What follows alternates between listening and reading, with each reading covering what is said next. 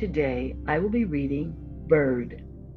This book was written by Zetta Elliott and illustrated by Shadra Strickland. If you have the book, you can follow along. If you don't, it's quite okay. Just get in a comfortable place, get relaxed, and listen quietly to Bird. Today I saw a bird outside my window. It was perched on the rusty rail of the fire escape, shivering in the winter wind. I wanted to open my window and bring the bird inside, where it was warm, but a sudden gust of wind blew the bird away. I drew a picture so I wouldn't forget. Mama and Papa named me Mekhai, but Granddad calls me Bird. That's what he used to call me, anyway. Granddad passed away about a year ago. Now that he's gone, his best friend Sonny looks out for me. I call him Uncle Son. He comes by once a week and takes me to the park. Mostly, Uncle Son and I just sit on our usual bench, tossing stale bread to the pigeons. Uncle Son says he likes talking to me because I keep him on his toes. I like talking to Uncle Son because he treats me like I'm grown, not like I'm some little kid who can't understand anything. Uncle Son tells me stories about Granddad and all the daring missions they went on during the war. Granddad and Uncle Son were pilots. They used to fly even higher than the birds. Uncle Son says flying a plane is the best feeling on earth, except you're not on earth really. You're a part of the sky.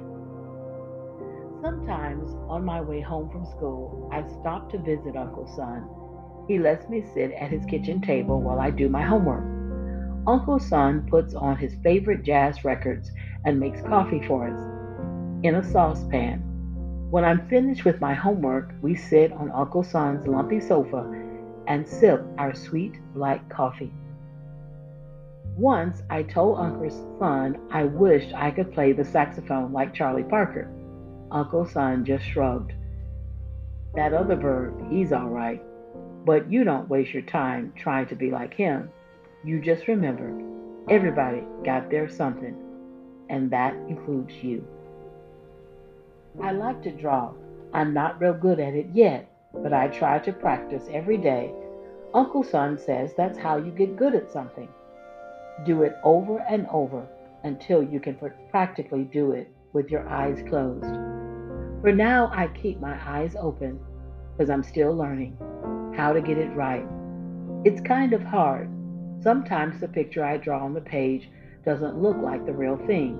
Other times the picture I draw looks even better than what I'm copying. That's what I like about drawing.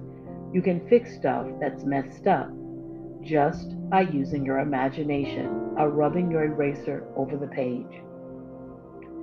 I draw the things I see in my neighborhood buses and trees and buildings and people, but mostly I like to draw birds. That's not why they call me Bird, though. Granddad gave me that name after I was born. He said I used to lay in my crib with my mouth open, wide open. I cheep, just like a baby bird in its nest waiting to be fed. When I was little, I needed someone to look out for me. My big brother Marcus used to do that, but he can't anymore. Some days when my folks are working late, I go on the roof. I'm not supposed to do that, but I only stay for a little while and I never go near the edge. I just sit and watch the birds fly. Most people think birds fly by flapping their wings. But that's just partly true. They flap their wings for takeoff and landing. But once they're up in the sky, they just spread their wings and soar. Marcus used to go up on the roof, but not to watch the birds. His face would be all tight and angry when he left. But when he came back downstairs, Marcus would be chill. He never let me go up on the roof with him, but sometimes afterward, he'd take me to the store and buy a big bag of chips and two bottles of soda. Then we'd go to the park and hang out. I never asked him why his eyes were so red. I just listened to my big brother talk about the sky. Marcus told me there was a place high above the clouds where everything was calm and still. Sure can't find no peace in the street, Marcus would say. I guess that's why he went up on the roof. Marcus was real good at art. He was the one who taught me how to draw. He'd make fancy words with all kinds of colors and swirls. Marcus would show me the picture when it was done. A few days later, I'd see it up on a wall near my school. Granddad called it garbage graffiti, but Marcus called it art. Granddad said real art belonged in a museum. Marcus said our hood was his museum. He said the street was where he belonged. Marcus stopped drawing a few years ago. That was around the time he stopped going to school, and that made our folks real upset. Sometimes Marcus would walk me to school, then he'd go hang out in the park. I'd ask if I could hang with him and his friends, but Marcus said no. It's not too late for you, Marcus would tell me. Stay in school and make Mama proud. If I complained or talked back, Marcus would get tough with me. Do what I say and not what I do. He would snarl like a fierce pit bull. Marcus could be scary sometimes, but then he'd smile a little, so I'd know we were cool. I'd go to school, and Marcus would leave. Whenever I finished one of my drawings, I'd show it to Marcus. He would tell me whether I was getting better or not. He'd, and he'd show me ways to fix my mistakes. One time, I knocked on his bedroom door, but Marcus didn't say come in. The door was a little bit open, so I pushed it just enough to let my head inside. Marcus was curled up on his bed, shaking and sweating. I asked him what was wrong. Marcus mumbled something about needing a fix. Don't tell Mama, he whispered. I didn't know how to fix Marcus, so I left my drawing on the floor and went back to my room. The only people I ever saw shaking and sweating like that were the crazy people in the park. Mama called them addicts. Granddad called them junkies. Papa said to stay away from them, because people like that would do just about anything to get more drugs. I stared at the eraser on the end of my pencil. Then I drew a picture of me and Marcus up on the roof. Marcus was better the next day, but after that night, he started to come home less and less. One Sunday, when we got home from church, all our stuff was gone and our TV, our stereo, the microwave, my video games, and all of Mama's jewelry. I thought we'd been robbed, but Papa didn't call the police. Mama sat down at the kitchen table and put her hand over her face. Granddad called a locksmith. Later that night, Papa told me that if Marcus came by, I wasn't allowed to let him in. That didn't make sense to me, because Marcus is family and he lives here too. But Papa said that Marcus was sick, and until he got better, Marcus couldn't come around anymore. I asked Papa if what Marcus had was catching. Papa looked at me for a moment, then he shook his head and held me long and tight. I try really hard to obey my parents, but sometimes I break the rules. A few weeks after we changed the locks, I heard a knock at the door. Mama and Papa were still at work, and Granddad was listening to his radio.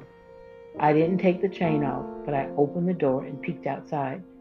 Marcus was standing there in the hallway. He didn't look so good. I figured he was still sick, but Marcus said he was feeling a lot better. He told me that he'd be coming home soon I wanted to take the chain out the door and let my brother inside, but Marcus said he couldn't stay. He just came by to give me something. He pulled a bag out of his jacket and handed it to me. Inside was a book about birds. I asked Marcus to wait a minute. Then I ran to my room and took my best drawing off the wall. I raced back to the door and slipped it to Marcus.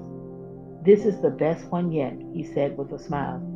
Marcus carefully folded my drawing and put it inside his jacket. Then he went away. I asked Granddad what it would take to fix Marcus. Granddad pressed his lips together and thought for a long time. Then he put his arm around my shoulder and said, Some broken things can't be fixed, Bird. Later, I went to my room and drew a picture of Marcus the way he used to be before he got sick.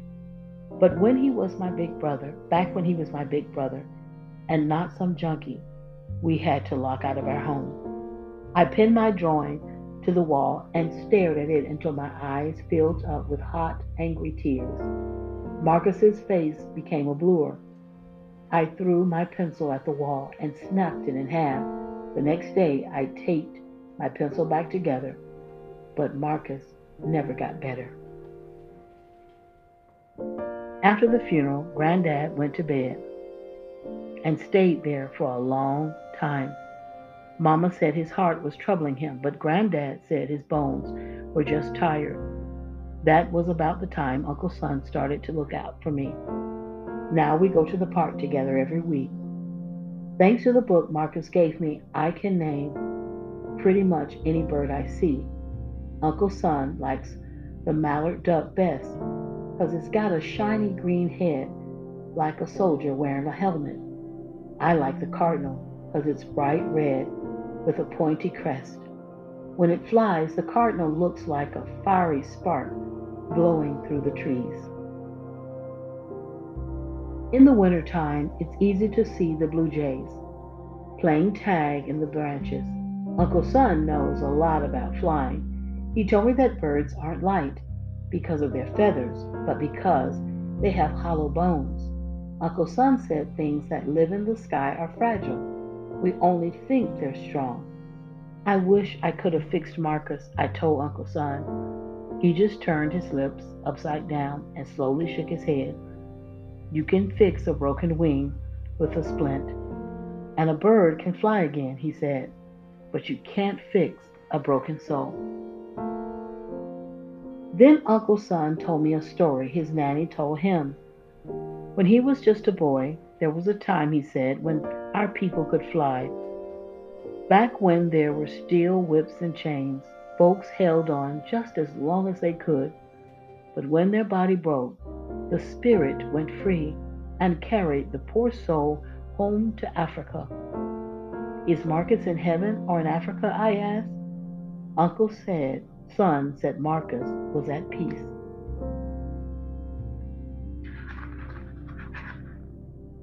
Granddad passed two months after Marcus. Uncle Son said he thought Granddad went to heaven to keep an eye on Marcus. That made sense to me. The next time Uncle Son and I went to the park, I looked up at the sky instead of the trees. The sun was going down. It looked like a pink and silver blanket was about to cover the whole world. Heaven's that space high above the clouds where everything is calm and still, right? I asked Uncle Son. I asked. Uncle Son nodded and smiled at me. When I got home, I drew a picture so I wouldn't forget.